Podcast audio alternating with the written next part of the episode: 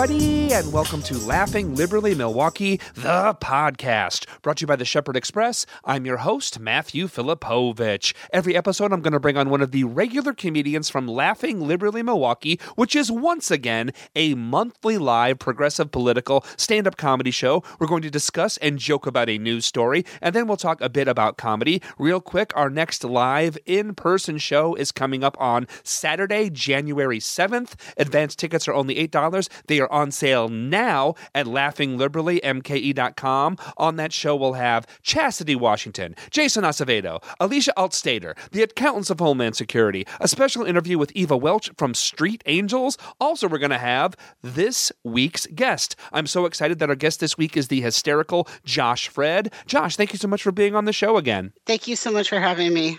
All right, so Josh, it's been a while since we checked in on Marjorie Taylor Greene, or as I like to call her, Trump Bot three thousand. A couple of weeks ago, M T G was in N Y C, and she was speaking at an event held by the New York Young Republicans Club, la-di-da. So in addition to Greene, there was white supremacist Steve Bannon, Donald Trump Junior, a bunch of other right-wing monsters there, which does sound like quite a party. I'm, I'm really, really sorry that I missed it. Uh, while she was speaking, she brought up January sixth and the insurrection, and she said the following, quote, "I gotta tell you something. If Steve Bannon and I had organized that, we would have won.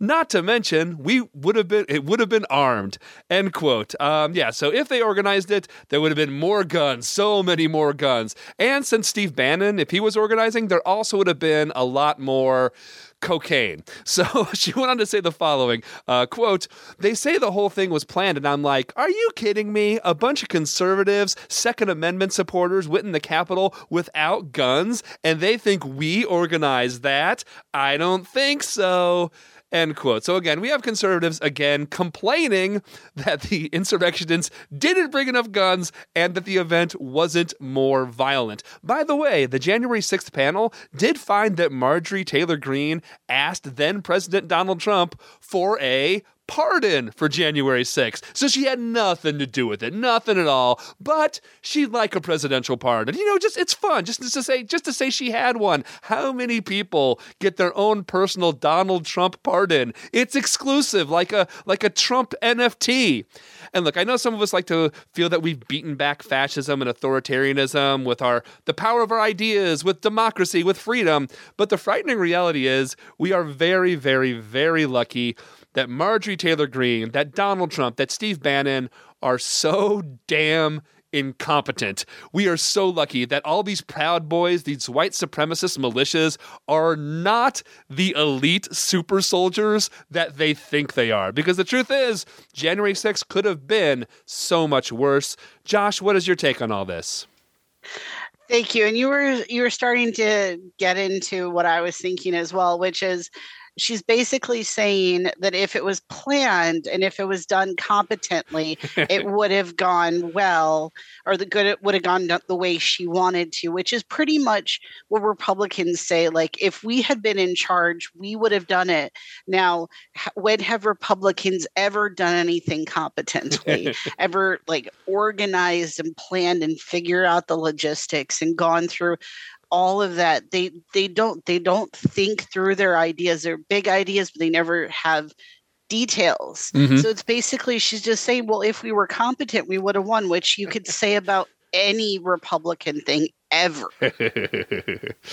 um, that and she's saying somehow if there were more guns, it would have been better, which I try to imagine what it would have been like with guns. And I just have this image in my head of like Foghorn Leghorn, like shooting up into the sky. I just, I feel like one person would have started shooting and then just, they would all just started shooting. And I like to think it would all have been in the air and they'd all use up their ammo and everything. But really, you know, we know it, it Yeah, it, it, we're very lucky that it went the way it did, and that, as you said, they're so incredibly incompetent. Yeah.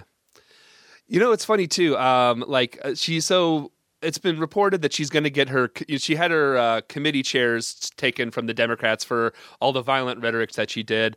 Um, so coming up, she's going to have to take get sworn in. She's going to get her committee chairs back, supposedly. And so I guess the, the, it's like, do you solemnly swear that you'll support and defend the Constitution against all enemies, foreign and domestic? She'll probably just go, mm, pass. yeah, I, I just – you know, clearly, like, we've had Trump say, like, get rid of the Constitution. Like, it's mask off at this point. They're not following the Constitution. They don't they don't care. Yeah. They they say the things, they make the arguments that they think people want to hear, but they, they really don't care. It's not about rule of law whatsoever. Because if they actually like cops as much as they pretend to like cops, they would be supporting the Capitol Police, which they're clearly not. They're mm-hmm. They're deeply against. So they they love cops when they're killing black people, but you know, just you know, yeah. When they're going after white people, nope. No, absolutely not. Also, you said the Constitution. I actually saw that um, the fourteenth Amendment actually bars people from both the Senate and the House and presidency if they engaged in insurrection or rebellion, or even it, like so. You could say that she did that or not, but at the bare minimum, given aid or comfort to the enemies thereof. So. On every single level of this, the fourteenth Amendment should bar her from being a congressperson. And, and of course, she's getting all her committee chairs back. And, and did you hear what the news with her today was? Mm-mm. She was complaining about Walmart being pedophiles. I did see that. Yeah, because they have yeah. they have vibrators and butt plugs, right, at Walmart? Yes. Uh, yeah. Yes. And I, I, right I, next... That next to what, what was it? It was next to... Right next to the children's toothbrushes, supposedly. Walmart grooming the children, right? That's what she's saying. And, you know, is she going to believe that tomorrow? Who knows? The, and also the, the famous left-wing organization, Walmart. Right, right. So, Josh, another aspect of the podcast is actually a discussion of the art of comedy. What I've been asking people lately is how, uh, with COVID kind of going up and down, I know you've been doing some shows. I know you're doing the show on January seventh. How's comedy been treating you lately? Um, well, I, um, I've actually like, it's really weird. Um, I came out of COVID a better comedian. Like, I don't think I'm, I'm, I'm definitely not doing as many shows as I used to, mm-hmm. but it's really like clarified my, like my purpose. And like, when I do get on stage, I feel like I'm much more effective on stage, and I'm, I'm getting a lot better responses on my shows. I actually just did my first feature set um last week. Nice. I did twenty-five minutes for the first time, and I like to say that I think it went pretty well. So um I'm getting a response, and I you know more of a response than I used to. Like, even like old material, I'm I feel like I'm a lot more effective doing it. Yeah. Have you been doing more still writing on, on the website and everything like that? Is that, or is almost just kind of focusing more into doing more stand-up now? Um, I've been more focused on stand-up and, and my day job, unfortunately. uh-huh. Those things, again, day jobs are the worst. Yeah. But I do actually, I am going to be in um, a festival in January. Like, after the, the Laughing Liberally show, there's going to be the Midwest Queer Comedy Festival in Columbus, Ohio. And then I'm going to be in that. Nice. Well, where can people uh, find you online and on social media to follow you and figure out, other than other than coming on January seventh to Laughing Liberally, where can they find you and follow you to come to your shows? The um, well, the the best place to like see my comedy is probably my YouTube channel. Mm-hmm. It's um, my my new handle is Josh Fred Comedy, so it's pretty easy to find. Um, I do have a Twitter handle, Martian Josh. Um, but I will admit that if you look at my Twitter, it's mainly just complaining about Elon Musk lately. So trying to get banned. yeah. A lot of, um, like one of my favorite comedians ever, Robin Tran, got banned from Twitter. And it's a lot of me saying like, re- reinstate her, you coward. uh, Josh, uh, wonderful stuff as always. Thank you so much for what you're doing. Thanks for being on the show. And I'll see you in a couple weeks at Laughing Liberally. I will see you in Laughing Liberally. Thank you so much. All right, everybody, I want to thank you so much for listening to episode sixty-one of Laughing Liberally Milwaukee. We have new episodes with a new comedian on the first and third Wednesday of every month. Please subscribe wherever you listen to your podcast. You can find out more at laughing liberally m k e dot com. Until next time, take care of yourselves, take care of each other, and we'll see you at the next Laughing Liberally Milwaukee.